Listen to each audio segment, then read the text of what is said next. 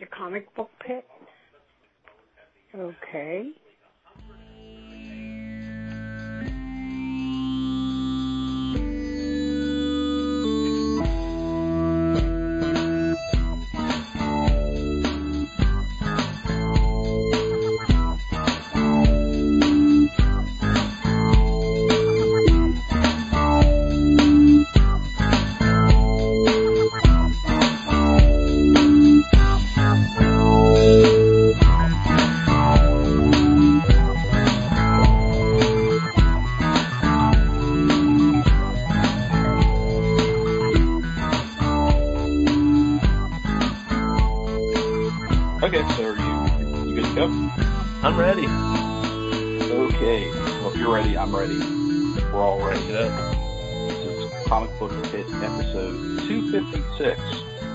Dan, And I am Scott. and uh, AKA AKA the. Duke. Yeah. AKA the Duke, The Duke. AKA stepping all over each other already. Yeah, for long time listeners, I go by the And Duke. it- and if and if we sound a little uh, tin canny, if we sound a little weird, we're um, we're using a uh, website called TalkShoe to record the episode, so it kind of sounds like it sounds like we're on the phone. It's because we are. We're we're we're basically calling in. It's kind of like a, a conference call uh, software, but you can also record with it. So we're we're trying it out. So hopefully it, it sounds uh, sounds good. Uh, we shall see. But Yeah. um, we tried using it last week and and I screwed it up. So, but we're we're on the right track now. We are fingers crossed. We're recording. Um, yeah. So, um, I guess we just kind of jump right into to talking. So, Yeah. after after many months, I finally I finally saw Wonder Woman. That's Been- and, and and as well you should. Yeah, and it's it's been driving me crazy. It's not you know I, I it's just one of those things where the opportunity just never presented itself. Um, when we were on vacation, when there was um, there was a free screening through New Dimension Comics, and then we were still on vacation when it premiered, and then we came back and you know kind of decompressing from vacation and getting caught up from that, and then you know we were still. I think when we went on vacation, we were only in our new house for a month, so we were kind Oh, of still yeah. unpacking and setting up Yeah. house, and then you know like a month after that, um, we got a dog. So it's just it's just like one thing after another, and these are not bad things. It's just the way things go, and so the so going to see a movie doesn't really fit in sometimes. You know, it No, doesn't fit thought- into the agenda. We bought a zoo. Yeah, no. Yeah. Different movie. so, uh, finally saw it, and um, I liked it. Yeah. So, and I don't think that I let myself get too built up. Um, I, you know, I, I didn't, you know, I, I've been purposely avoiding. I mean, this has been like the ultimate test. I've been purposely avoiding uh, Wonder Woman reviews and spoilers and articles because I hadn't seen it. I'm like, I actually, this is a movie I actually want to be surprised about Right. or you know I want to legitimately enjoy without Right. having things spoiled. So, um, so so when I you know, but uh, again I, I didn't. You know, sometimes you things get built up for so long and you hear it's awesome, and then when you see it or hear it or listen to whatever, it's not Yeah. as good as you hoped it was going to be. Yeah. Um, I don't think that was the case, but at the same time, I wasn't like I wanted to be just blown away, or I wanted to be. I thought I was just going to be just overwhelmed with joy at this movie. Like this was going to be just such a breath of fresh air yeah. compared to. I mean, and it- and and it was compared to Suicide Squad and Batman v Superman. Um, but I thought it was just it was just okay. Like it it like What? there were the parts of it that I really liked. I mean, and that it, it was for me it was peaks and valleys. Okay. Like there would be like the I, I loved all the stuff on Themyscira in the beginning, Yeah. and then I felt like I I got bored when they tr- you know traveled to London and all the London stuff, and then it picked up again when they met, I guess their version of the Howling Commandos. Yeah. You know they they, they picked up their their three guys the uh the Rat Pack. the yeah the the um The Rat Pack. Scotsman, the the American Indian, and the um, the Middle Eastern guy. Yeah. They they picked them up, and that was cool. And there was the the great big fight um, on the front lines. It's like this at this like this war torn village, and that was amazing. That whole scene was just terrific. And then Yeah. and then I found myself getting bored again when they were actually at that village and kind of taking a rest. And then Oh, okay. so I, I I just kept you know going up and down with this movie, and there were a couple points where I found myself kind of like my eyes were getting heavy, and Oh. and and I was not watching this late at night, Scott. I was watching this in the Whoa. middle of the day.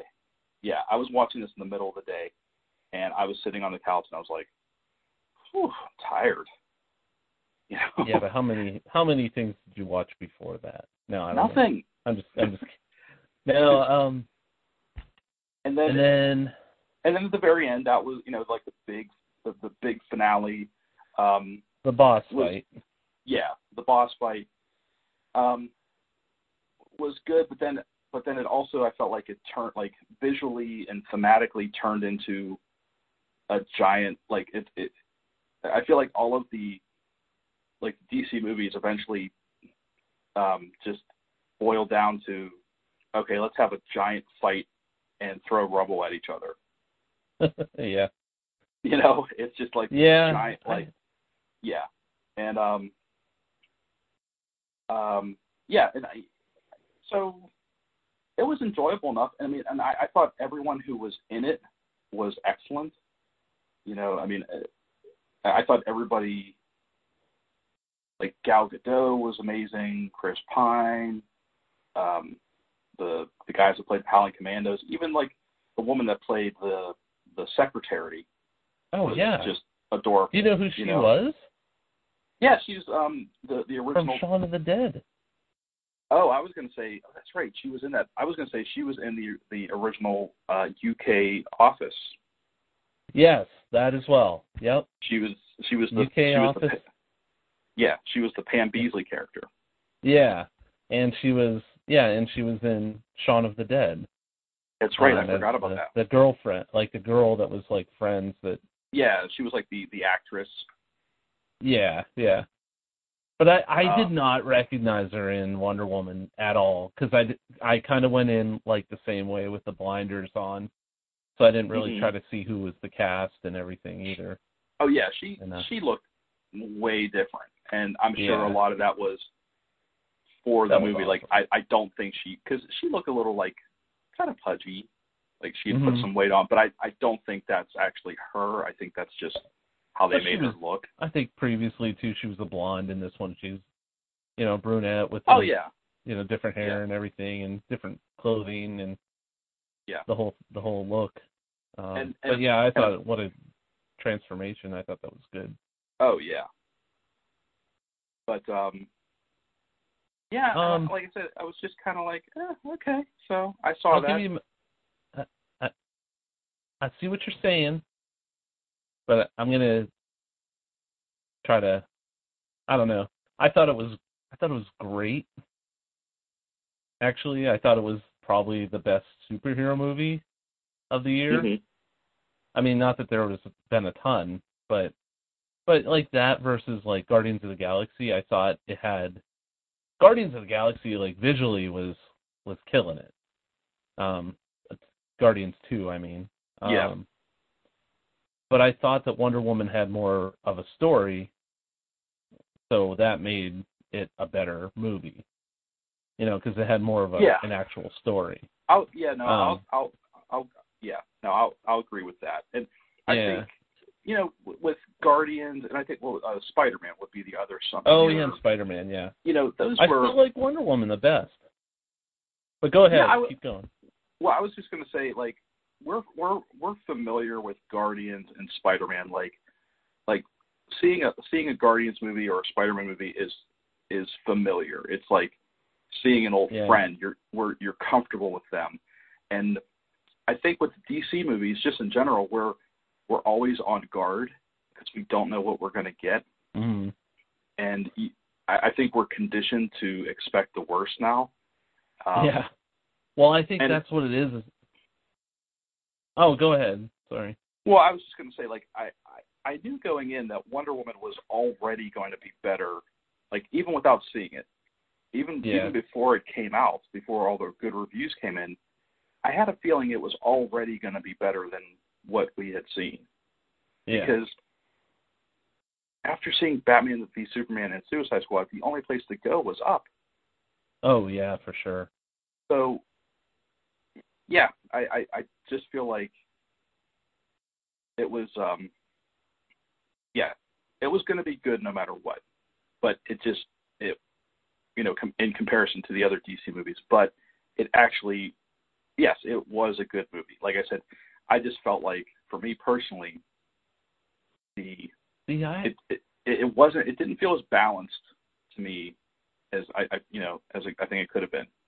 Yeah, I thought it like uh let's see. Like they they started out at a good place. Like they, you know, they they gave her like a good origin, you Mhm. know. Um and you know, and it was different than the comics a little bit, but I bought I was like I'm buying into this and then um let's see. I thought that like where you like it, when they were in London and it seemed like the plot was getting slow, I thought was and I'm gonna use this word, it was delightful. no, and I will. Because- I will. I will concede that.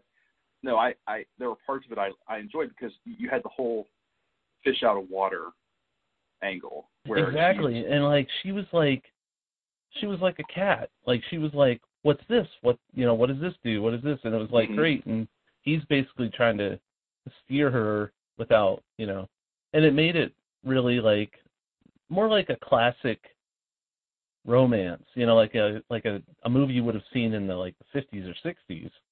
Mhm. um, you know, where they were kind of finding their romance and, you know, just by being kind of cute with each other. And, um,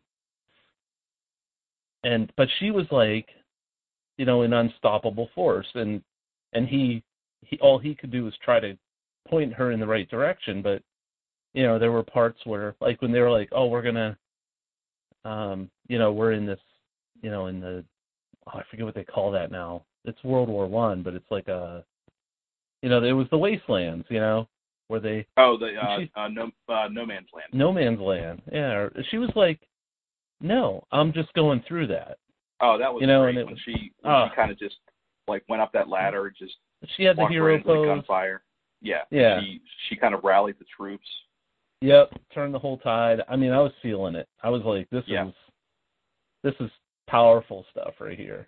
Yeah, and I- then Oh yeah. well, Um, when when when they go into the town and they're fighting, and she's like flipping tanks, and yeah, I See, I almost the- wish we had seen more battle scene, like more maybe like more of a montage of her in World. See, oh I, yeah, kind of like how Cap was, where they had some montages. yeah. See, I I I guess Yeah. going in, I thought this was going to be her just fighting in World War One, not necessarily like there was a specific mission. Yeah, because you know there was obviously like a specific mission they were on to stop the the the Germans and Doctor Poison and um Yeah. but yeah I I, I think I Um, would have liked to have seen more maybe a, a little bit more of her like in battle Yeah, I like the um I like the reveal of Ares. Um, I did suspect him at some part of the movie. You know, when he kind of pulled her aside and took note of something, that I was like, okay, what's his deal? You know, mm-hmm. like why did he why did he say that? You know, like there's something Right. off with this guy. And um, he, you know, and then um the big the big boss battle fight at the end. A lot of people complained about that, but I I was like, what do you want? It's a you know, it's a superhero movie, you know. Um, you know, for any of them, it's it's the Iron Man formula, you know, where he fights uh, mm-hmm. Jeff Bridges, you know, and it starts from there, and they everybody knows that that's how you wrap up a superhero movie, and um, you know, most of the time anyway, where Guardians likes to do some anticlimactic kind of stuff too, but uh, you know, with dancing, but it, um, well, see, and, and, but and yeah, that worked because they they turned the formula on its head. Right. You know, right. It worked they, because they, of that movie. Yeah, it, I I don't think anyone any other character or movie could have done that except Guardians. Like they they right. they, they took every expectation and flipped it. Right. And um I think what else about Wonder Woman. Um Oh, my other my other assessment is like why why too. I'm like this is a great movie. Um, but at the same time, you know, where you were not as excited about it, I can understand that. It's because that's the first DC movie that I feel rose up to the level that Marvel's been getting giving us. Mm-hmm. So like Marvel Marvel's always turning in an A paper, you know, A plus, A you know, or A minus A papers. And uh this is the first one from DC where they're like and you know, it's kind of it is kind of surprising, but at the same time you're like is this really an A? I don't know. You know. I guess and, if, but, if you're if, you, I, if you're grading it on a curve, it is. Yeah. But like stepping back from I'm like, this is an A. Like I like the um I like the uh um yeah, Gal and um I forget his name. Kirk. Oh, Chris Pine. Chris Pine. I, I forgot one of the Chris's. Um but you know, like they're they're um Banner and you know, they fed off of each other, you mm-hmm. know, as, in the leading, you know. And ultimately though I did I was like, this is Wonder Woman's movie. I didn't feel like Chris Pine stole it, like a lot of people had said. Well, um, I think if if Gal Gadot had been a lesser actress or like a lesser yeah, had lesser screen presence, yes, he would have stolen the movie. he would have because yeah. yeah, but but Gal, I mean, anytime she showed up, I mean, you just couldn't help but be drawn to her because Right. she was she has such presence on the screen. Exactly. Yeah, like it's like they put they put Chris Pine in there almost as like a like he's like the moon, you know, and she's the sun, you know, like to get Mhm. all athletic. But uh but like if he's bright, she's brighter, you know, like Right. Yeah. and and it worked. you know, where Let's let's find the two most beautiful people on the planet Yeah. and put them in the movie together. yeah. but uh yeah, no, so I, I yeah, I, I thought it was uh very well made, very and I I also like the period piece and I like that it was an or, you know, the origin was done right Mhm. and I even like that they tied it into Oh, I know what the other thing was. The um you know, pointing back towards Batman v Superman um when she fought Doomsday, like watching her fight Ares at the end of this movie credits her to fight Doomsday. You know, like she Mhm. fought a god on her first fight out, like in the world. She fought the like the god of war. So like when she faces off against Doomsday, it's like thinking back now I'm like that makes sense. Like she's like Mhm. you know, this is this is what I've you know, I haven't had a fight like this in sixty, seventy years or whatever it's been, or 80 years. You Yeah. know, like, No, that's true. and she was That's a good point. excited. So then I, I was like, see, to me that, like, even though it was like maybe a, a cheesy boss battle, I thought that it led lended to the uh, the overall narrative. Mhm. Use a fancy word. So anyway, that's my uh, well, I, I would I five would cents probably, i- if I were going to equate it with like a Marvel movie, I would say, and I mean, and it seems kind of on the nose because they're practically the same movie in a sense. I would say they're it's it's equal to or greater than Captain America, the first Avenger. Yeah, first Avenger. I agree. Yeah. And I, It's I probably that on par with that. I still think that's one of the best Marvel movies. Mhm. Like that's why I, that's why I'm holding Wonder Woman up that like that because it really did remind me of that one.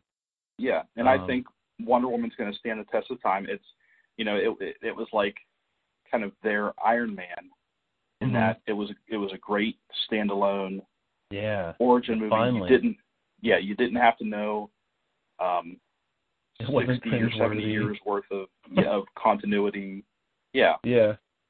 you could just go in and enjoy. Like at, at- that's a movie that anyone could watch, and and that's what that's what Marvel's been doing from day one is they've been making accessible movies that yeah. you don't have to be a that's true. complete like fanboy to enjoy. You can just go in and sit down and watch it. So I, and I think Right. that's that's a great strength of the Wonder Woman film. Oh, and that actually just to just to anger anybody that's like totally DC fan, but um did you see that it was actually a Marvel Comics writer that wrote Wonder Woman?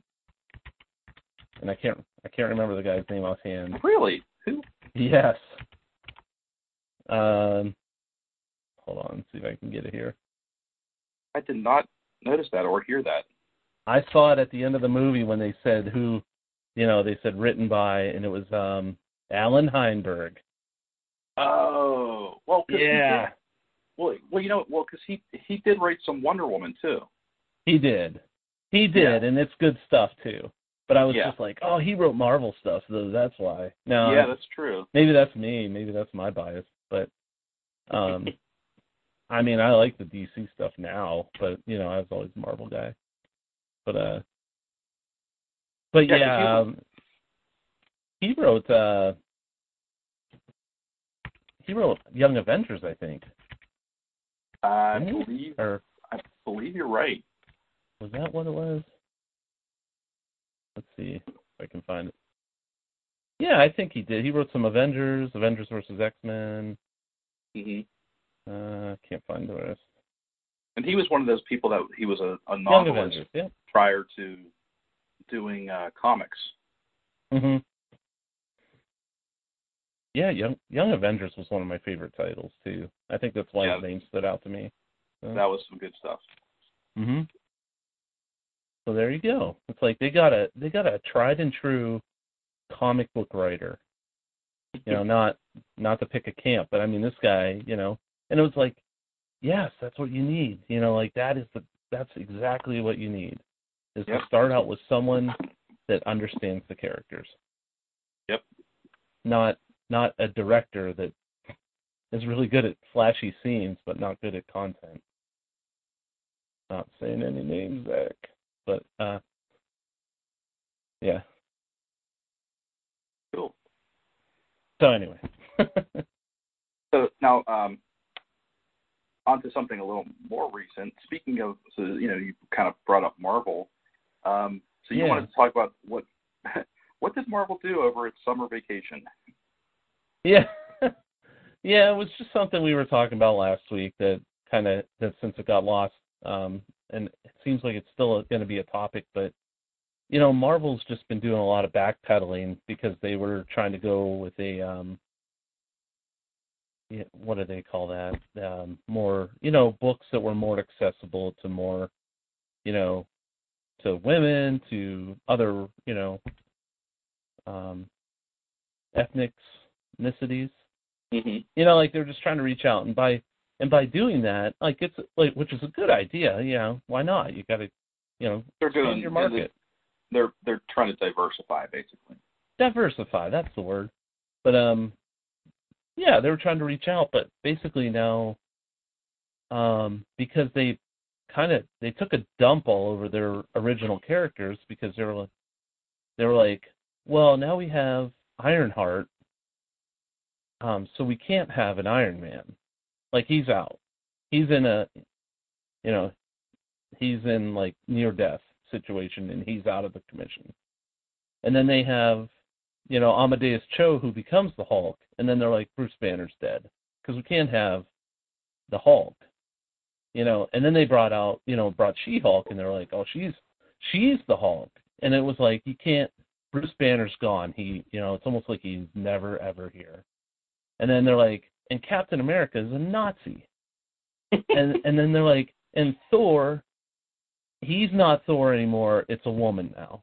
And it Thor's was like, unworthy. yeah, he's the unworthy.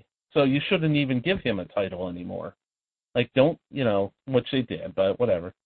But like the whole thing is now they've experienced the backlash because all the old fans are like, don't tell me, you know, don't tell me who to like.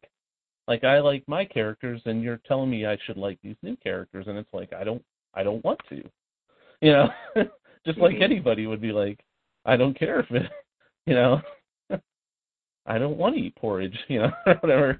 But uh, so now they are trying. It seems like they're trying to correct that because from what we were talking about at work today, um, Brian had mentioned this, but he he was like, basically, the movie studio people were like, you know, like Disney or whoever is like, man, this movie stuff is awesome. Um, what are you guys working on in the comics? Because we need more ideas for the movies. And they're like, oh, you're gonna love this. It's it's all diversity now. And they're like, sounds great. And they're like, well, let's see the numbers. And the numbers are horrible. So then they're like, well, why isn't Iron Man in the Iron Man book anymore? I mean, he's our number one character. And they're like, uh, because diversity? you know? And so now they're like, no, bring, they're like, bring them all back. Like, they're pretty much told Marvel, uh, stop that. You know, like, they're like, you can continue to have the new characters, but you can't, you can't get rid of the old characters. Which is, I think, what we were talking about last week is that mm, and and what I really feel they should have done in the first place is is that they could have had them uh work together. You know, they could have had Tony Stark and Ironheart, you know, um she could have been learning from him. And then he would have been like, "Hey, I'm busy. You do this mission." You know, and then the book kind of that you know, that the that issue of the book is about her and then like it comes back to whatever Tony's doing, and you know they do it in like a tandem kind of thing until the audience is willing to have two people in suits, which they have before. So, but that's what I I don't know, Eh, or you know, or like have have the, Bruce Banner and and Amadeus Cho run together, but instead they were like they immediately started Cho's book with Banner's gone. You know, just what? what? like, what, where did he go? And they're like, oh, you have to read till issue five to find out that he's not in the book now. And it's like, what? You know, No. it's jarring. so it, is that what they're trying to do, do with? I, I haven't read any of these yet. Um, the these generations one shots. Yeah, Is that what they're trying to Yeah, do? Like they're trying to bridge the gap between the current yeah. legacy character and like the original legacy character.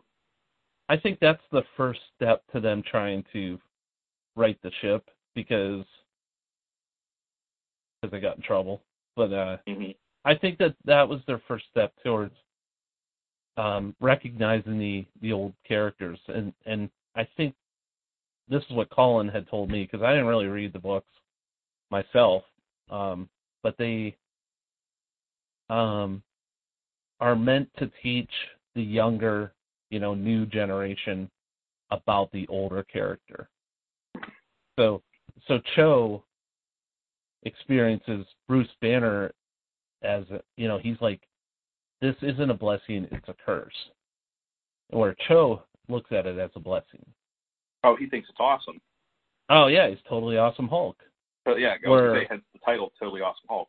yeah yeah and that's his yeah those are his words you know he thinks that um but bruce is like no it's awful you know and like so with that with that one shot issue now amadeus understands that like he not that he's going to become that but he understands his predecessor Mm-hmm. So, and I think that's what they're trying to do with the, all the books is to have that, uh, Well- so that they can compare.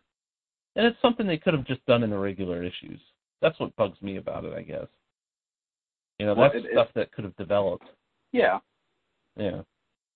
But it seems to me like, and the other thing that they're doing to see to try and, you know, um, mend relations with the uh, with older readers is returning to all the books' original numbering. Yeah. Yep. That's the other thing. That's the other mending fences with the old readers. Um, is yeah Which to, you know, the the old nerd in me is kind of happy to see that. yeah you know, e- even though I'm never going to go back and, you know, th- th- there isn't any one title that I collect that I would be like, oh, now I have to go back and fill all these holes from all these different series that I didn't collect from right Captain right. America or Iron Man or whatever. But um, right that it, it, it kind of makes me feel good to know that they're recognizing these characters and their books and their longevity that they've been you know that Captain America has been going for 672 issues or something yeah yeah I think the um I, I you know I I I thought they never should have left the numbering because I I think it's just bragging rights when you're like you know yeah it's Thor issue 870 you know like oh my god you know and you think about like oh my god this title's been around for this you know if you divide by 12 it's been around this long blah blah blah you know it's exciting um Yeah. like savage dragon savage dragon's still doing numbering you know unchanged and so is spawn and it's it's cool. I like it. And i know I- it, because it, it it it means something. Yeah. You know it's a it, it- it's a mark of i think hard work and progress and you know all those things dedication and building something you know? Yeah, and instead of chasing down, like I think, because a lot of it's there's probably two two things I could think why they would do the renumberings. Obviously, to get a bump in sales whenever they have a number one, um, which that's just yeah, that's a business reason. Um, and then what's my other reason? No, I can't remember. um, why would they do a number one? I forget. Anyway, well what did you say i mean to um, bring bring new people in and like a jumping off point no, that's what that that is why because because people they're like, oh well, hey, it's a great jumping on point with issue one. Mhm. Um, but I never needed that as a as a reader.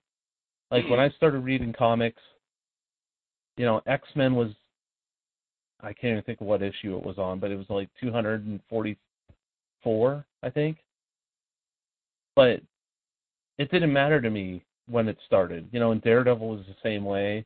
Spider Man, like I didn't, or even like, um, yeah you just picked up the comic Comics. because yeah yeah, you just You didn't look at the number. because you, because you like them. I mean, yeah, same thing. Like I picked up like my first comic was Uncanny X Men 207, and yeah, I had no idea what was going on. But but from that issue, you know, I kept going, and I and it's like you learn and you you talk to other people that you know. I mean, we.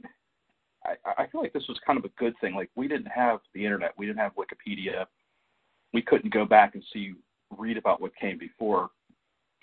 But I, I think that made us more open to trying new new books because we didn't have that safety net to fall back on. Like yeah, like now if if you are interested in a comic, you can just Google it. And if it you know, Yeah. if it sounds good, great. If not, you're like, Oh, well, I'm not even gonna try that because it it sounds like it sucks. yeah, But and but maybe it doesn't. And or maybe you'll discover you know, maybe the issue's not great, like the art's not great, but you like the writer, or vice versa. Maybe the story sucks, but you love the artist and you start following that artist. You know, there's right. there's lots of reasons to You would just hop over. Just but it never needed- something. Yeah, you never needed a number one to tell you to do that. Like you could just you would just do it instinctively, like, you know, yeah, like Sam Kieth. Oh, Sam Kieth is drawing Marvel Comics Presents. I'm buying that. Mm-hmm. I don't Mhm. know what's, you know, what is it? Oh, it's like a book with four different stories in it. Oh, that's cool. Okay, I'll just keep buying that. You know, like I didn't need, I didn't need to buy issue one. I just bought the ones that had Sam Kieth, and then like the other stories that may have been 26 issues long. I would just decide I'd either read them or I would go back and buy some back issues, which made it fun. It made it great for the retailers too. Yeah, and Like- and and and and there was always that kind of crossover. Like, you know, you'd be reading, say, you're reading a Spider-Man comic, and in the background, Spider-Man or you know, Spider-Man sees Thor flying off, and Yeah, and he thinks, oh, I wonder where Thor's going, and then, and then in the editor's note, to see what where Thor's going, check out Thor number three seventy four, and you know, sometimes that you're like, oh, I think I will check that out, yeah, and you know, there's it yeah, fun. it was just it, it was just fun to make those connections and to learn what you liked and what you didn't like on your own. Yeah. And they never had to tell you like I maybe maybe I'm wrong about this, but it didn't it seemed like they didn't have to tell you that um don't read next issue until you read this other issue of this other book. Like Yeah, that never really happened back in the day. no, but like nowadays like um with Secret Empire, that was like you have to read the next issue of Thor before you read the next issue of Secret Empire or whatever. Oh, And I yeah. was like I'm like I'm not many- doing that. So many events now Yeah. are you know the, the the story is contingent on you reading a a, a, designated order of events or, or order of issues that's not necessarily numerical it's it's whatever the company decides this is how Yeah. we're going to put this story out and Yeah. if you're only getting you know there there have been a lot of events where like I'm only interested in the main event book and Yeah, re- I'll, I'll miss chunks. I, I you know, I, this reminds me of uh, what was um, Spider Verse a couple of years ago. I think you, me, and Jared, we were all reading Spider Verse, and I was only getting Yeah. like the main Spider Verse issues, but I think you guys were getting like more. You guys were reading more than I was, and Yeah. I I think we were talking about a Spider Verse issue, and I said something like, "Well, I don't even understand this or who this guy was." And one, you or Jared were like, "Oh, well, you had to read, you know, this Spider book in order to know who that guy is, who is Yeah. like very important to the story." I'm like, "Oh, well, well, that's great," you know. So yeah. that kind of puts a damper on on your reading enjoyment because it's like if if you can't trust what you're reading then you're you're not going to you're not to want to invest in it you're not going to want to Right. invest in it either like by buying it or you're not going to want to invest your your personal feelings like your enjoyment of it you're, Right. you might just flip through it and be like well I just wanted to buy this issue so I'd have the whole set Yeah. and that's where it ends. So it's like, are you at that point? Are you buying it to enjoy it, or buying it because you already bought the first three issues and you want to have all eight or nine or ten or whatever? yeah. Yeah, frustrating. Uh, yeah. So anyway, um, hopefully Marvel, um, you know, finds their way back to, you know, some sensible yeah, way to do things. You know. you know, hopefully they they take a cue from from their distinguished competition Yeah. And um, just start having fun again the way DC is. I mean, DC seems like they're having the time of their life. DC is. Yeah, they're having a blast, comics. and I honestly I feel like I, you know, as a Marvel, you know, being a Marvel fan first in my life, you know, but I feel that that metal story is is something that Marvel should have come up with, you know. Mm-hmm. but DC came up with it, and it's like this is awesome. So you know, and um, you know, and that's what Scott Snyder, the the good Snyder. Um, Mm-hmm. but, the, uh, the the Snyder that works for DC that we actually like. yeah, one that writes. Yeah. Not the one that like blows shit up in slow motion. right. uh, Okay. Well, I guess uh, Okay. moving on. Uh, I guess we can actually talk about some comics. What do you think? we haven't talked about what? some actual We'll comics. talk. Yeah, let's talk about specific comics. Yeah. Very specific comics. Yeah. Um, well, I'll I'll go first, I guess. So, I read.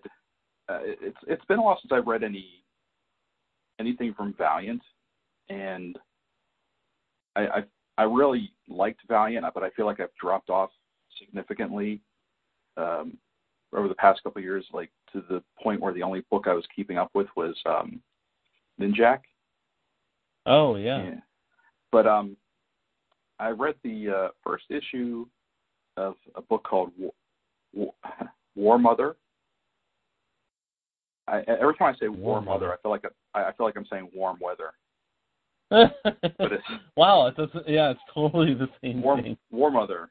It's War Mother, not War warm Mother.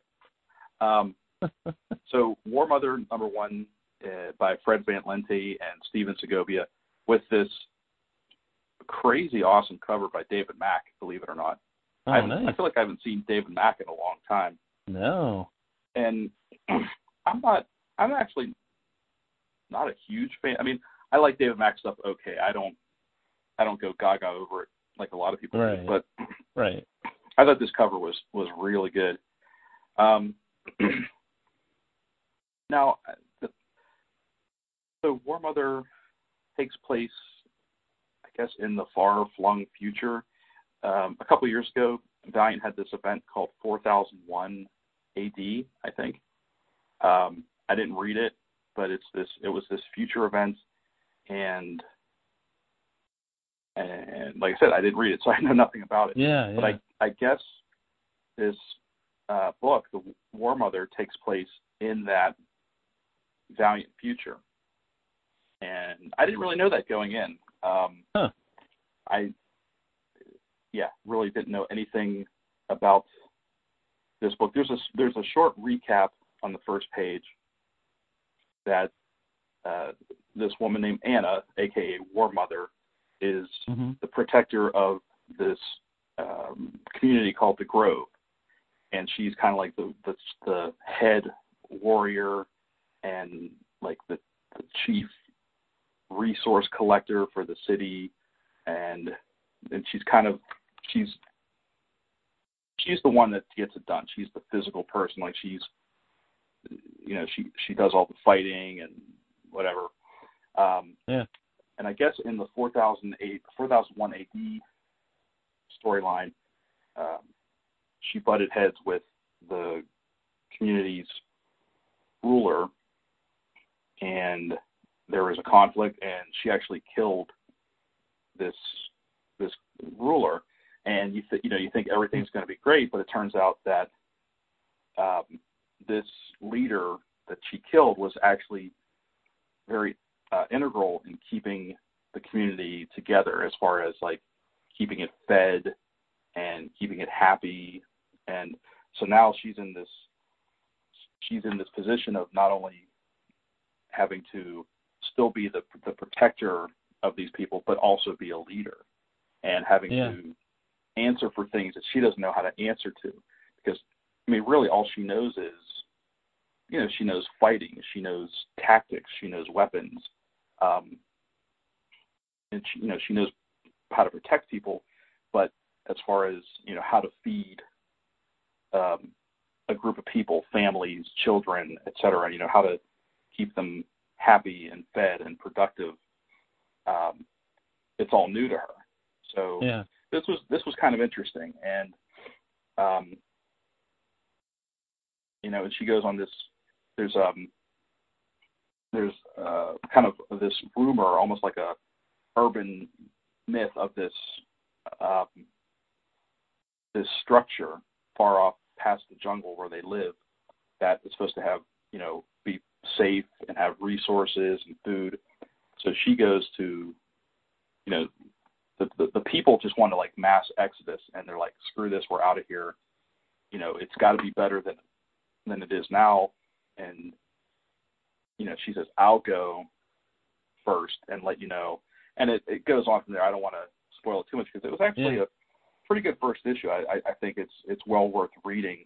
Um, it's some pretty good it's some pretty good sci-fi. It's um, Nice. it's not like hard sci-fi. It's more like a um, I hesitate to say post-apocalyptic, but it's like it's it's far enough into the future where it's like there are you can tell it's structures from previous like it's old buildings that are kind of grown over and kind of rotting and falling apart. But Yeah. you can tell that at one point it was like an office building or an apartment building or a mall. Um, Ah, so it's okay. so far into the future that the cities are are now jungles or are now grown over. You know, nice. so and there's and there's you know different levels of threats that have grown along with you know just the nature. There's so there's there's different threats that you know we wouldn't be used to or the people wouldn't be used to. Um, so, uh, and, you know, kind of going back to talking about jumping into a, a book without really knowing its backstory, I feel like War Mother number one uh, hits that because, like I said, it. I, I, um, I think a, the bulk of this back, this backstory was told in the 4001 AD event, which I didn't read, but I was still able to pick this up, read it, and enjoy it, and still glean enough information from the writing and from the from the script and the dialogue to understand what was going on. So Nice. Okay. Yeah, I'd, I'd suggest trying it if you know if you're interested in um, something different, a little bit of you know a little bit of uh, sci-fi and uh, yeah, and it, and it really doesn't have it like as, as far as I can tell, it's it's you know Valiant, but I don't think there were any ties, at least in this first issue. There's like zero ties to anything Oh, else yeah. Valiant. So you can just read it. Yeah, so you can read it without yeah without knowing anything else about any Valiant stuff. Nice. Wow, we'll have to look for it now. Yeah. So it just came out. Like uh Um, I think it came out oh, maybe last week, maybe two weeks ago, okay. but but not not longer than two weeks. Nice. Yeah, and the the, right. the the the art. I think you would really like the art. The art's really nice. Oh dang it. why you go why why you always gotta upsell me on this stuff? No, it's- ching ching ching. yeah, exactly. Like I don't buy enough already. oh. I was just looking real quick, but yeah, it was one of the free comic book day comics as well. oh, okay, cool. Oh, interesting. Yeah, there it is. Okay. Little David Mack. All right. Yeah, you see the see the cover. Yeah. All right.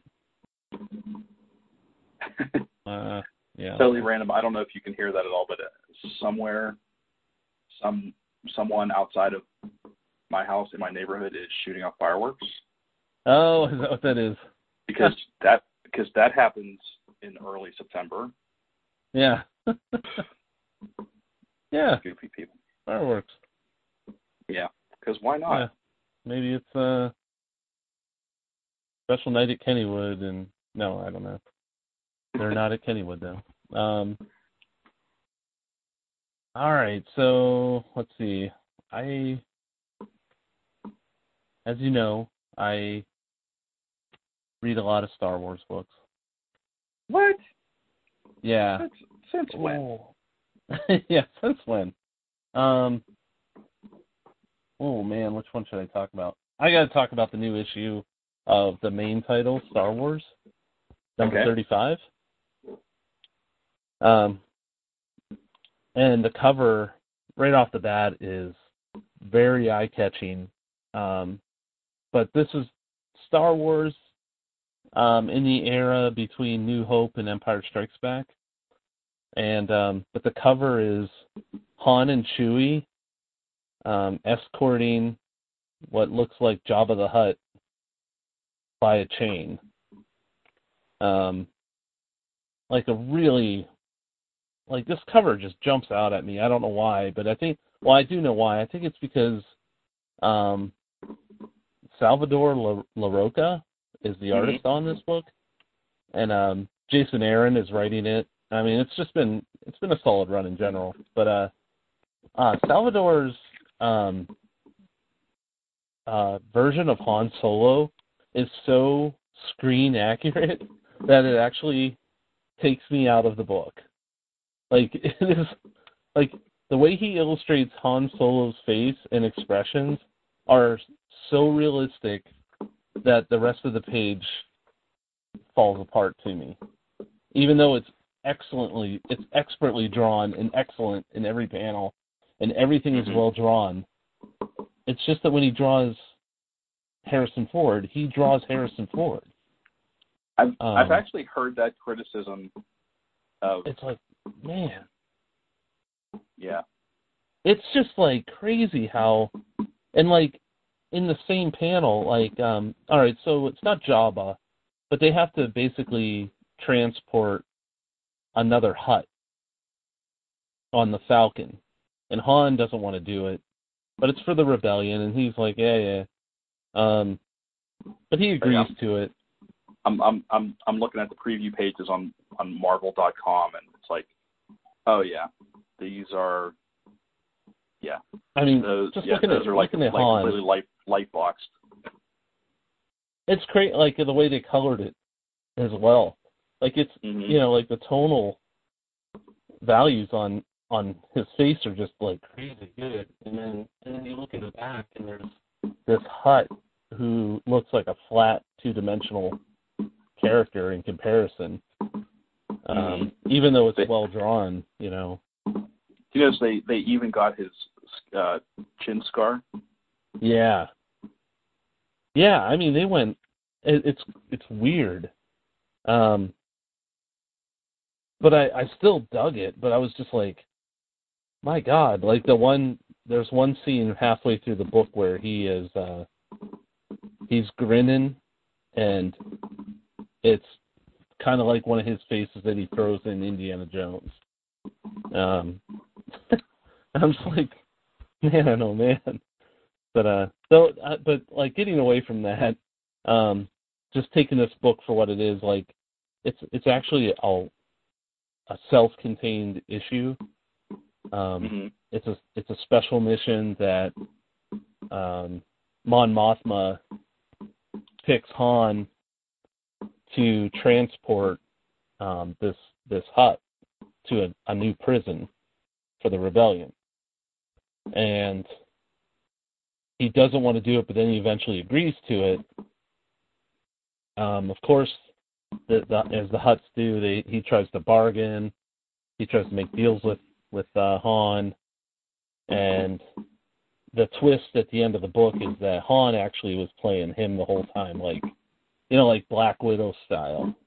Um, he he gives up this Hutt gives up his safe house when he thinks that he has control of the Falcon.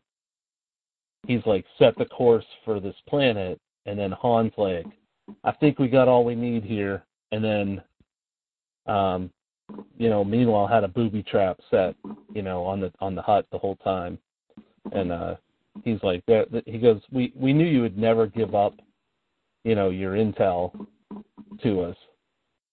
So he's like, so I played you to to give it up, you know, by letting you think you had the upper hand.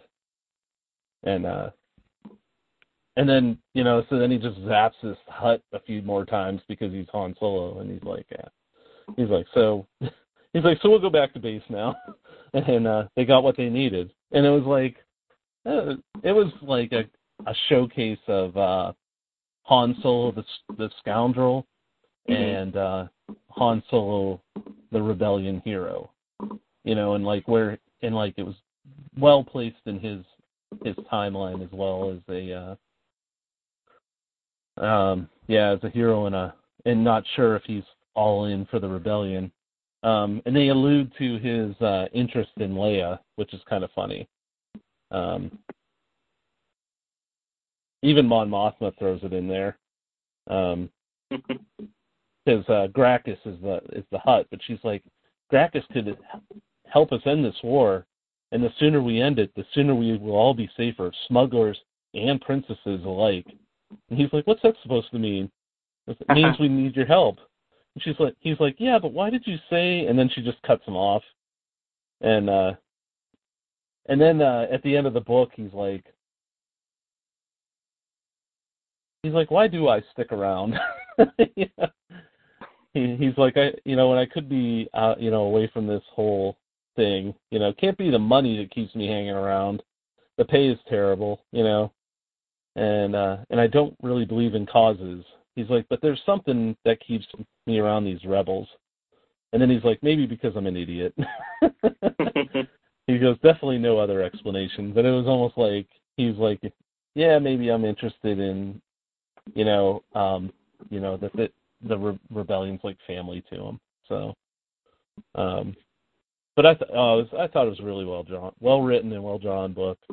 So. Cool. I mean, um, it, it it does sound like a good story. I mean, I, I would kind of want to read it despite all the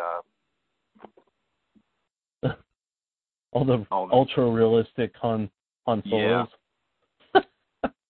and they've done that before in the book where um certain issues of the book are just like my god what did, how did you you know it's like did you just photoshop their face into this panel like what you know and like the rest of the panel looks flat in comparison mm-hmm. but um i i yeah, think but... though I, I was going to say i'm a i'm a big fan of um john tyler christopher's art mm-hmm. um and he does all the action figure covers that you see for Marvel. Oh yeah, yeah, yeah. I like those. Yeah, yeah, and he does that realistic. He does really good realistic portraits, and um, I think that Salvador could be that next guy.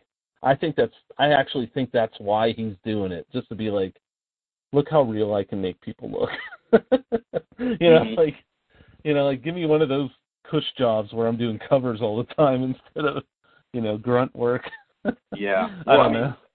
Well, it, it's funny if you you know if you if, if you look back at his the the evolution of his style, you know, uh, from from the '90s, like the late '90s through the 2000s to now. I mean, it's it, it's like a just a complete 180. Yeah. Yeah, I'll have to. Like I remember he did. I feel like one of the first things I saw him in, he did the he did the Bishop miniseries. Oh yeah, yeah. I think that was him. And um, yeah, I think you're right. He did some X Men stuff back. Wow, yeah, it is different. Yeah, he did a lot of X Men. Like I think he he did um Extreme X Men. I think when that started, I think he was either he started it or he mm-hmm. was on it at some point. But you know, he had a very traditional style. For, yeah. You know, for comics, and now it's it's definitely more of a I, I don't know if it's you know the um, you know he's he's probably doing a lot more digital, like everyone. Uh, it could is. be that too, yeah. But I I wonder if he's just leaning on that more. I mean, I'm sure he's doing some traditional pencils, yeah. but I, I mean he's got to be really just doing the rest, like probably ninety percent digitally. Yeah, probably. Yeah, he's done. Wow, he's done so much work. Yeah. Um, he's one of those I mean, guys like you. You know, yeah, he. You see his name all over, but it, for some reason it doesn't jump out all the time. You know, it's just. Um, but then like you go back and look, and you're like, my God, he's been everywhere. You know, he's been on every. You know, so many different books. Mm-hmm. Oh, he's no. I mean, he, he's no slouch. I mean, he's a he's a terrific veteran of the craft. Yeah or of, of the medium. But yeah, I mean his and you know people's styles change. Yeah, no doubt. His, I think, has probably been one of the most dramatic uh, mm-hmm. flips. Like like I said, if you if you go back to his work from the late '90s compared to, it, to now, like basically to go back 20 years, it's it was, it's, uh, it's like more poppy back then. hmm You know, more. Yeah, more of a exaggerated Yeah, in It a way. was- you know, it's still perfectly drawn, but yeah, you know that's like when like Joe Mad was was Yeah. doing X Men, and so there was you know people were starting to get that manga influence. Um, and not saying he had a manga style, but you know he had a very. But I, I think that was kind of the Marvel house style for a while, and I think he was definitely yeah, in like the nineties. Yeah, he you know his his style was definitely leaned towards the house style that was very predominant at Yeah. Marvel at, in those days. Kind of like for how like for a long time everyone had a like um like uh a lot of artists had that soft look like um Adam Hughes, Stuart Immonen and Terry Mhm. Dodson. Like they all had Oh yeah, they all looked very much alike. You know, if you look at yeah, like Stuart Immonen stuff when he was doing stuff for DC, like doing a lot of Superman, it it all it really could have been mistaken for Adam Hughes, and and Right. vice versa. Like they were, you know, there was that just that style. right. Huh. Man, So, but yeah, I'm I'm I'm, I'm probably gonna check that out. That sounds like that sounds like just a, you know, a fun. it's a nice, it yeah, it's a nice one-off. You don't have to know what else is going on. You know, they set it up pretty nicely at the beginning. Like, hey, it's a special mission for Han. You know, hmm and Chewie, and um, that's pretty much all you need. so, Cool. um, they just just recently they they've been doing a lot. Like, it seems like they're doing a story arc where it's all like let's just feature a character every month. Okay. So it's been nice, like for for that. Has it Next has month been like? Oh, go, go ahead. Next month is. Uh, next next month is uh, R2D2 on a rescue mission. So That's awesome. yeah, it, it looks like it's going to be bonkers. So So r- real quick, I'm just curious. Um, with Yeah. with the uh, different characters, like single issue characters, are they rotating artists or is it all Salvador Larroca?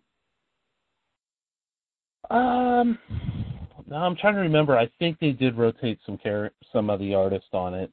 Um, I think Salvador's on the next book though with R2. Um, it looks like he's carrying over, but I think because they had they just had just recently done a crossover called the Screaming Citadel, Mhm. and I think that there may have been a fill-in issue or something there, just for uh, you know, because I think he was working on uh this on that as well. The Screaming Citadel had like a a single issue, and then you read um Doctor Aphra and Star Wars together, like to to get the whole story about it. So they might have gave given old Sal a a break on one of those. So okay. I'd have to look, but uh, yeah, offhand I don't remember. All right. Yeah. So anyway, Well, I'm gonna I'm gonna I'm gonna bring it back down to earth for uh, for a few minutes.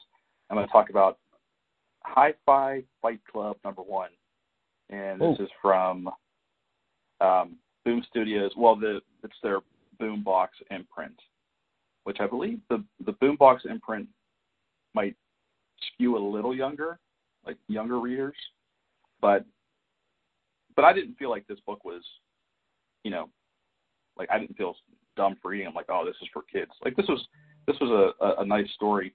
Um, well, to start with, let me ask you: Do you remember Yeah. a movie from the, I guess, the mid to late '90s called Empire Records?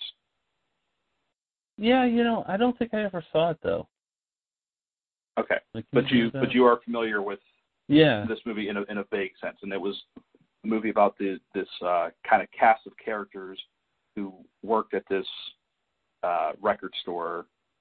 yeah. it was wacky, you know, wacky hijinks and Oh yeah, love story and all this stuff. And okay, so so for people out there who who are a little more familiar with Empire Records, um, so Hi-Fi Fight Club takes place in the late late '90s, and it's um, surrounding this small cast of characters.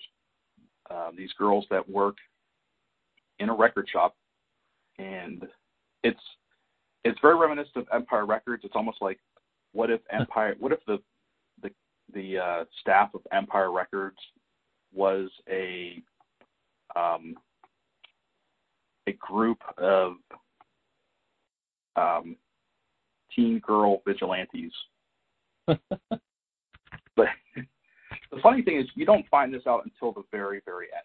Now, I, I know the, you know, the the name of the book, Hi-Fi Fight Club. You're expecting, you know, you're expecting some some fisticuffs. Um, yeah. This this book is actually, for the most part, for let's see, the first um,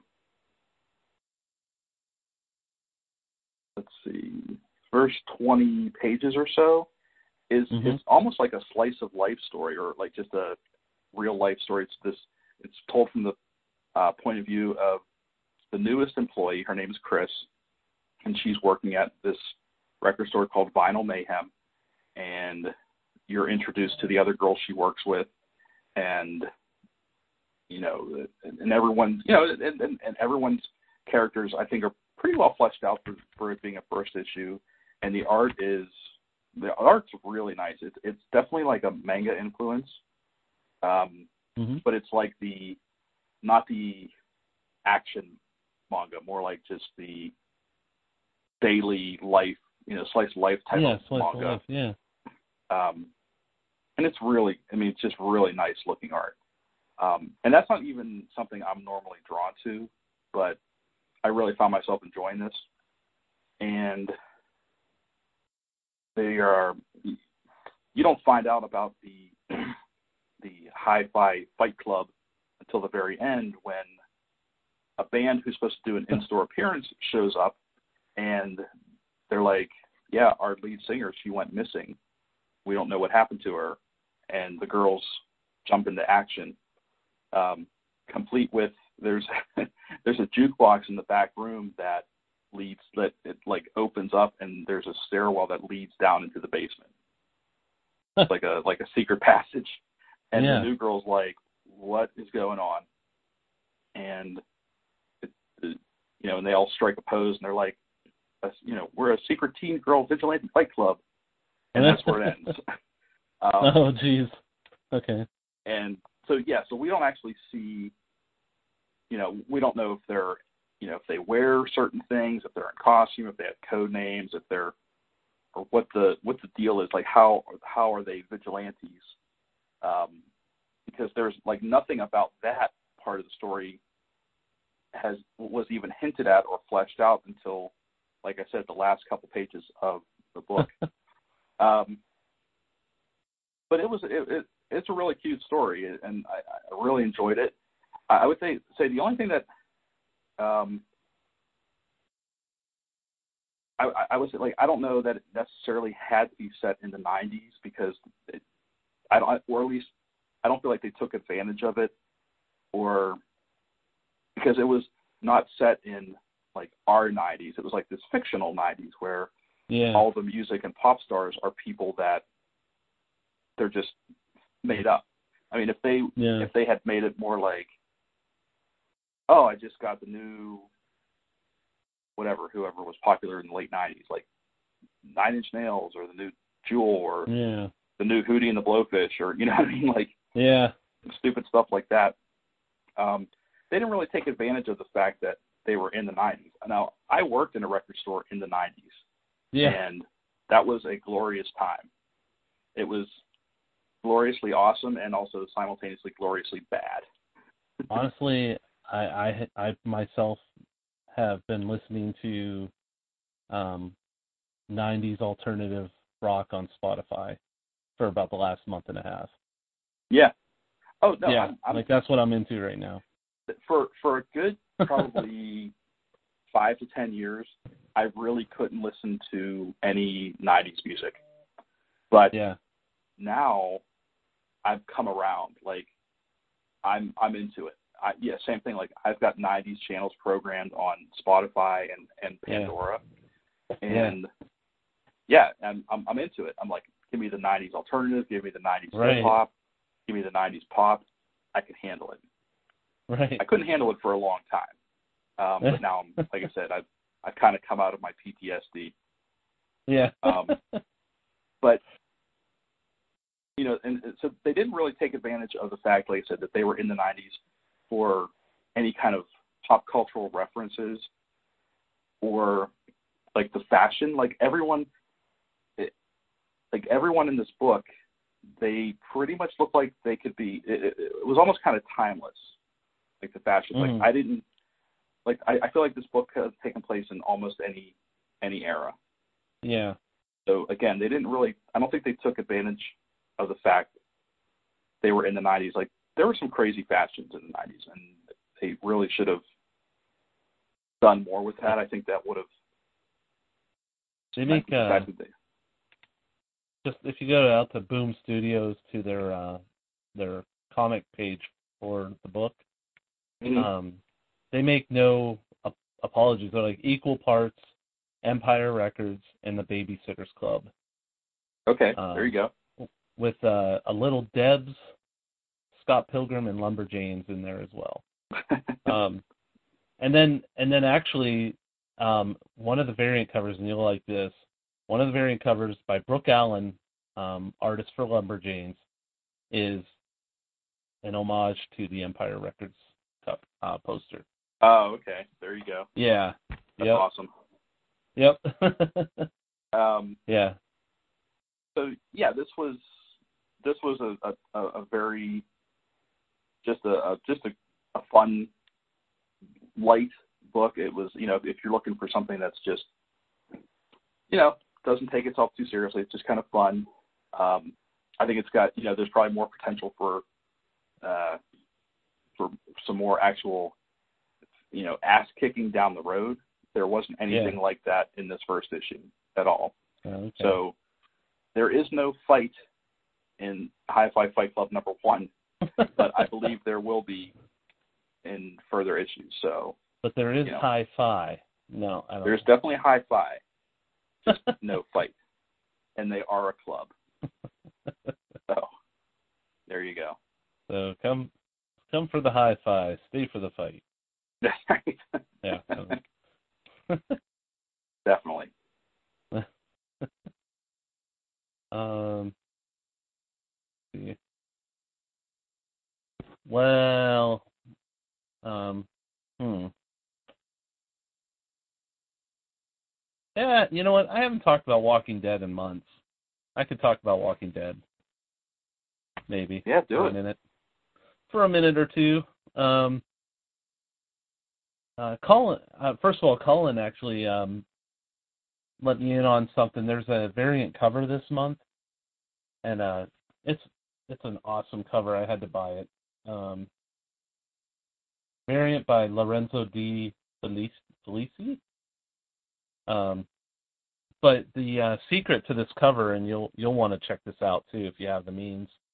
Um, but basically, it's a greenish cover, um, and it looks like um, I will say it's Rick, basically walking through a mess of zombies down, you know, just walking down the road. They don't appear to be attacking him. He's just kind of making his way through. And it's just Mhm. one of those images that, you know, I think this artist just decided, hey, this would be cool. You know, like it isn't relevant to the story or anything like that. Um, but it down in the bottom right hand corner, um, there's a blue signature uh, up for the artist. And what Colin had told me is there is a pink signature variant cover. And if and I don't know if this is true, I haven't verified this, but this is what he read. Um, the pink signature one, which is extremely limited, has seven additional pages of comic in it. Oh, Yeah. And I'm like, okay. really? Yeah, like what? Scott, what what issue what issue number is that? Uh, Walking Dead issue 171. And it's called Fear of the Princess. One seven one. Holy crap! Yeah. I felt that was I felt that I'm like that's let's talk about that for a minute. Um, yeah, the variant cover. Let's see if I can pull that. Oh, so I'm I'm I'm looking Yeah, at the it. pink. Yeah, it's on Bleeding Cool. Actually, I have an article about it, so that's where it's from. I see the- Um, the, the one I'm looking at has the the blue signature, but I no I, I agree that's a really cool cool looking cover. Oh, uh, it's a great look. I was like, I I'm gonna have to get that one. You know. Um, yeah, and that's the truth. Yeah, there's uh seven extra pages from issue oh from issue 172 are included in 171. Oh, I guess. So they move seven pages. So you'll read it next month, or if you get the variant, you can read it now. Oh, okay. but the book I, I, is I just already the Yeah, book's I already over a hundred bucks. Oh, okay. Wow, that's even more. I I, I found it. it um, maybe this was old. I found it says, uh, yeah, Walking Dead with pink signature sells for forty dollars on eBay. Right, and they keep yeah. Actually, this article um, posted yeah September seventh. It says uh, the latest amount is a hundred dollars. So Whoa. yeah, so it's a so I guess that's what it is. is You get a you basically get to read next month's book in this issue if you find that variant cover um, with the pink signature. Um, so that's that's a relief in a way because I was like, well, what if it? You know, I don't like to miss any of it. You know, and if if they were like, you only the only way you can read this is like that, that would suck. so, Yeah, I mean, at, at least it's it's content that you will get eventually. It's not like original content, like oh, this is the only place you'll find this, like the yeah, secret origin of, you know, the secret origin of Negan. Yeah. yeah. It's actually the it, actually is an origin issue for uh, Princess, uh, this new character that they just introduced, who's, um, you know, at first at first uh, read, she's very annoying, very annoying character. Um, she is and Princess is short for the Princess of Pittsburgh. Um, Hmm. Okay. yeah, and what and just in the in the between the last two issues, we find out that Michonne and a small group have have traveled. They're on their way to Cleveland, I think, or somewhere to meet with another group of survivors, and they stay the night in Pittsburgh. And when they get there, um, there's no, there's nothing. Like there's no walkers, there's no people. You know, they actually have a quiet night. Um, I and they actually- don't know why. Yeah, that I, I actually bought that issue because Pittsburgh was featured. of the Pittsburgh. Yeah. Yeah. and they, you know, they're still in Pittsburgh because then they're, they're like, well, we've moved outside of town, and Michonne's like, I want to try something, and she just yells out hello uh, a couple times, and then this this young girl comes out, and her name's Princess, and she's like, I'm the Princess of Pittsburgh, and then she's just like, you know, burp, burp, burp, burp, burp, you know, like talking like crazy, And then, and then and she's like, just, she, and she's like, you just want for Manny's. Yeah. yeah. Yeah, Yin's want Primanti's. Well, according to um according to um Abraham from The Walking Dead, uh Primanti's isn't worth it. So Wait, what? sorry. Yeah, you, you mean, this is you, mean- you mean the actor or? the actor, yeah. Side note. So side note, we went to um Steel City Con and um Michael uh what's his name? Michael Cudlets. Cudlitz, yeah, and uh, Josh McDermitt, who plays Eugene, Mhm. were at the Steel City Con, and we went to their panel, and um, Michael Cudlitz went on for a good five minutes about how his Twitter blew up because everybody was like, "You have to go to Primanti's," and he went, he went, and he was, he was underwhelmed. that son of a bitch. Yeah. and uh it's funny. It's just one of them things like obviously like the internet made it, you know, made it bigger than it should have been. Right. but uh yeah, so he was a little disappointed. But uh yeah, that was a funny panel. So anyway, that aside, um, yeah, The Walking Dead touches on Pittsburgh, and I think partly to um, Kirkman, you know, wanted to do a little little nod towards George Romero, Mm. um, you know, by visiting Pittsburgh as well, and um, so yeah, it was it was an okay issue. Um, they they really don't know what uh, Princess's deal is yet. They don't know if they can trust her yet.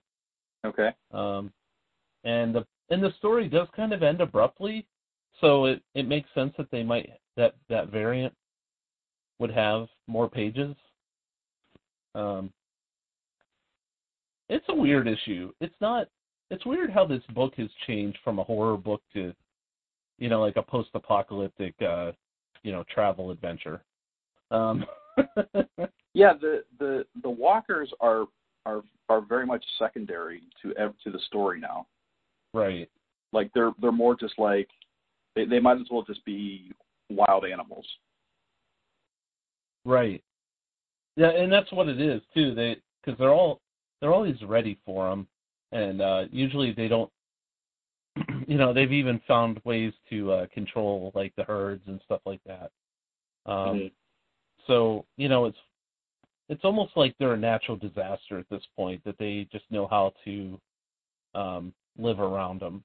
So um, it's no longer a horror story though to them. It's more like we Just found a way to It's know, life. It's like living with. Yeah. yeah to accept the new reality. You know, um, you know, it's just basically anybody could experience. I mean, if uh, you know any kind of cataclysmic thing happened, you know, it would be the same. You know, it's the same idea where you basically have to find a new way to live. Um, So I Mhm. think that's what the book is about now. So yeah, it's definitely not about an apocalypse. It's definitely post-apocalyptic at this point. And um, yeah, I don't know. Like the, it's definitely. I'm in it for the long haul, but it's definitely uh, you know, lost a lot of momentum. You know, with the. hmm Well, you know, like where- like you said, it's it's it's not it it's it's a far cry from where the book started. You know, and and it, yeah, like we said, you know, things certainly evolve over time, but you know the it, it, it's almost funny that the book, you know, I mean, I- the book is called what it's called. It's called The Walking Dead, but that's not even the main focus of the book anymore. You know, it's well, they had always said like even Rick said it once that they're they are the Walking Dead. You know, like they're the ones. well, and and Um, but, and but I- even at this point, that's not really true. Yeah, exactly. I was just about to say that because at the time that he said that, yes, things were bleak. Like they were still trying to figure out how to survive. When, when he said that, when he had that, that when he blew up and kind of had that big Yeah, it was like that speech. dead man walking. Yeah, it, it was like that. Yeah. Um, but now it's like, what? It, it's this two, three or four years later, and mhm. now they've started living again. Like they- they're not just surviving anymore; they're actually living. Right. Like they have Right, and every- figured out.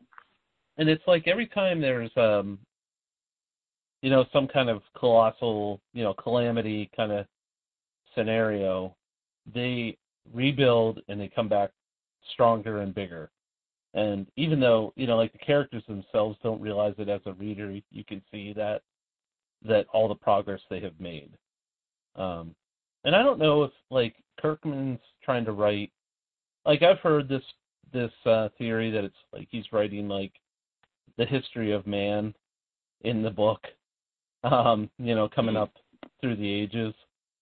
And um you know or stuff like that. You know there's theories about what his you know what motivates him to write to continue to write it. And it's you know that's one of those things that um you know any kind of setback that mankind has had man finds a way you know to um you know go beyond it so Mhm. um, yeah, so I don't know, but yeah, it's yeah. There was a couple things I thought worthy of note there. So, um, so there you go. Okay. Well, I think we we pretty much uh, I think we're at a good point to to stop. Yeah, I, yeah, I, I saw the the time was uh, winding down. So Yeah. So, um, any uh, anything, any final thoughts? Any any last things? any last request? Um, hmm. I don't think so. Oh, I I I started watching Defenders, so Hallelujah. we'll see how that goes. Yeah, hallelujah! It's about time. Yeah, Mister Wonder Woman. No, um, no, I'm just kidding. Touche. But no, um, Touche. You got me on that one. No, yeah, so I'm starting to get into it now. So Okay. we'll see how it I goes. actually- but I'm not. It's too early to tell. Um, when Defenders was over, I actually went back, um, rewatched Daredevil season two, and now I'm rewatching Luke Cage. Awesome. Um, here's a random question. Who's your favorite character in the Defenders? Oof. Uh, uh, Because I already know. I mean, I had time to think about this. that's tough. Um, in the, you mean as like how they? Just, just those four. Like, just looking at those four characters, which one, like, are you like, yeah, yeah, you know, like the one that's kind of like, yeah, that's that's the I- one. I think I, the one I look forward to seeing in action the most is probably Luke Cage. Totally agree. Like that's that's what I was thinking about it. I was like, I, I I was think- also thinking, um, as as a character, he has no he has no gray area. Um, where No, the other characters, Hmm? Go ahead. no, like where he he is, you know, he says what he means. He means what he says. Um, kind of guy. You know, I think the other characters are as well, but like they try to be, you know, like that way. But you know, like Matt Murdock deals with, you know, being on both sides of the law. Um, and he deals with like a right and wrong in his head that he can't, you know, he needs to live in the gray, the gray area. Mm-hmm. And, um, you know, Jessica Jones is like that too, where she, she doesn't really, she doesn't, she doesn't want to be a hero. Um, Well, and then she doesn't. She doesn't want to be happy either. right, and then She doesn't want to care Um, about anybody. She doesn't want to feel. Yeah, where where I think Luke Luke Cage, I feel that he is the closest thing uh, in in that sense of honor um, and purity of mission. He's the closest to Captain America I think that is out there. Like I think that he is like a real hero. You know, like he's like um, understands the stakes and you know always tries to make that best decision. Um, Well, I, yeah, I would agree with all of that. I would also say he's probably the most grounded out of all of them. Mhm. Like he he has. I mean, he's got that. He's got his demons, but I feel like he's also dealt with his demons and come to. He's either dealt with them or he's accepted them. Like he, you know, mhm. he's he knows who he is. But, but like you said, it's like um, uh, Daredevil is always going to have. He's always going to be on this mission to save his city. Um, yeah, Jessica Jones is always going to be miserable, and yeah, Iron Fist is always going to be the protector of Kunlun.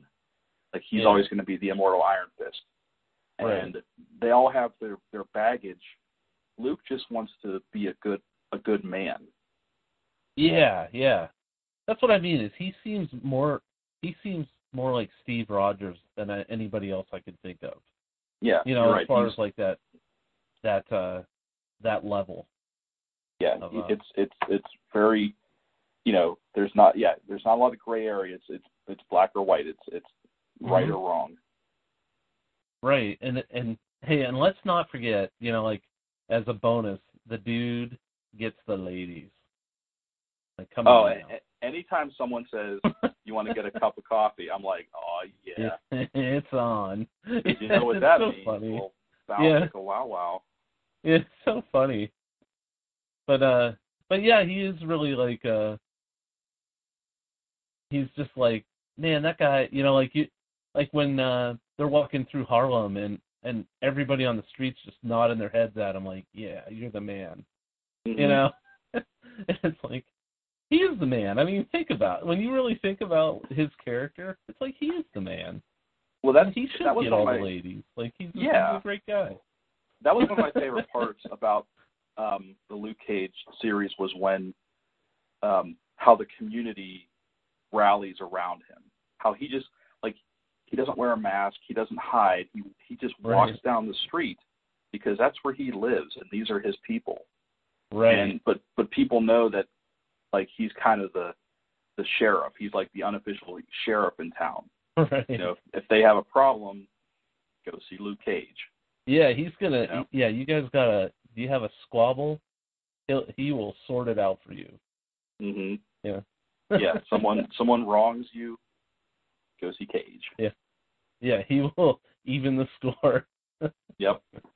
Yeah, and I and I would say that too. And you picked probably the best the best ones to rewatch because Daredevil season two and Luke Cage are probably my favorite ones. Um, Yeah. out of all I- of it. I I did like Jessica Jones, but but I actually rewatched that maybe six months ago. It was it was it was Mhm. definitely before. It was way before the Defenders, but I Okay. but still I think within the last year, last six to eight months, I I rewatched Jessica Jones, so it was kind of okay. too soon Yeah, for I- me to to revisit that. But Um, I would I would say that I'd rewatch any of them, ex- but I have not made it through Iron Fist. Like I just skipped it. I was like, Mhm. it's so boring to me. So it's it's probably okay because um you know uh, he's he's actually he's written a lot better and portrayed a lot better in defenders than he was in his own series yeah, okay. so and that's what I- I've heard too. you're yeah. not really missing anything and Yeah. um the the important parts from the, his own series make it to the defenders you get colleen wing Mhm. You get um, what was his name? Uh, Bushido, and you get Yeah. some. You know, you, you- you get the, the little bit of Kunlun um, references. So, but other than that, everything else in Iron Fist is is is like kind of just Board it, meeting. it's yeah, exactly. Well, it's it's it's only important to that show, whereas I feel like a lot of stuff that happened, especially in Daredevil, Mhm. uh, Daredevil season two, I felt like it really laid the groundwork for Yeah. Defenders as far as like the hand being like the oh primary, yeah. you know, villain. Yep. So, okay, well, well, uh, keep watching and let me know when you're done, and we can uh, we can right. talk more about it. all right, man. Um, so that's pretty much uh, yeah. That's all I got. I think so. Okay. Well, here I'm gonna I'm gonna do a little pimpage. Um, let me ask you, Scott. Do you do you watch Rick and Morty? I just started watching season three. Okay. Like I've never I've never watched a show before, but I was like, there was a marathon, and I set my DVR and recorded all of them. And Yeah, I just I think I have to start- week. I have to start watching this show, but that, that that's not why I'm at. So I'm, I'm asking because Okay. there's um, the Hard Rock Cafe is teaming up with New Dimension Comics, and they're having a Rick and Morty trivia night What? on uh, Tuesday, September 19th at 8 o'clock Oh, cool. down at the Hard Rock. And there's going to be like food and prizes. Um, I think there's going to be a prize for like best Rick and Morty cosplay, Oh man. best costume or whatever. So just putting that out there. I know Rick and Morty's kind of like that the thing now. funny. Like people love Rick and Morty. Um, so uh, the Hard Rock is starting a series of, at least in the fall, um, a series of trivia nights um, the only one in September is going to be, uh, like I said, the Rick and Morty one. But then I believe in October there's going to be two scheduled. One is going to be Walking Dead trivia, Mhm. and then the other one is going to be American Horror Story trivia. ah, So just some some Nice. fun, you know, uh, pop culture slash nerdy stuff for people to keep their eyes out for. Like you know, it's it's starting to you know starting to get a little chilly. Thing you know, you're not going to be doing as much stuff outside. Maybe if you're looking Yeah. for something to do on a on a Tuesday night when there's nothing going on, um, Yeah. you know, maybe check that out. yeah, okay. Yeah, I might have Oh. to do that. And uh see some other people down there. But yeah, that'd be funny to see. Just watching Rick and Morty this much, a room full of Rick and Mortys would be so appropriate for the show. for the show. So All right. So, well, uh, um, anyway, that's all I have. What about you? You good? I'm all set. Yep. All right. Well, this has been Comic Book Pit episode 256. I'm Dan, I'm Scott. and we'll see you next time.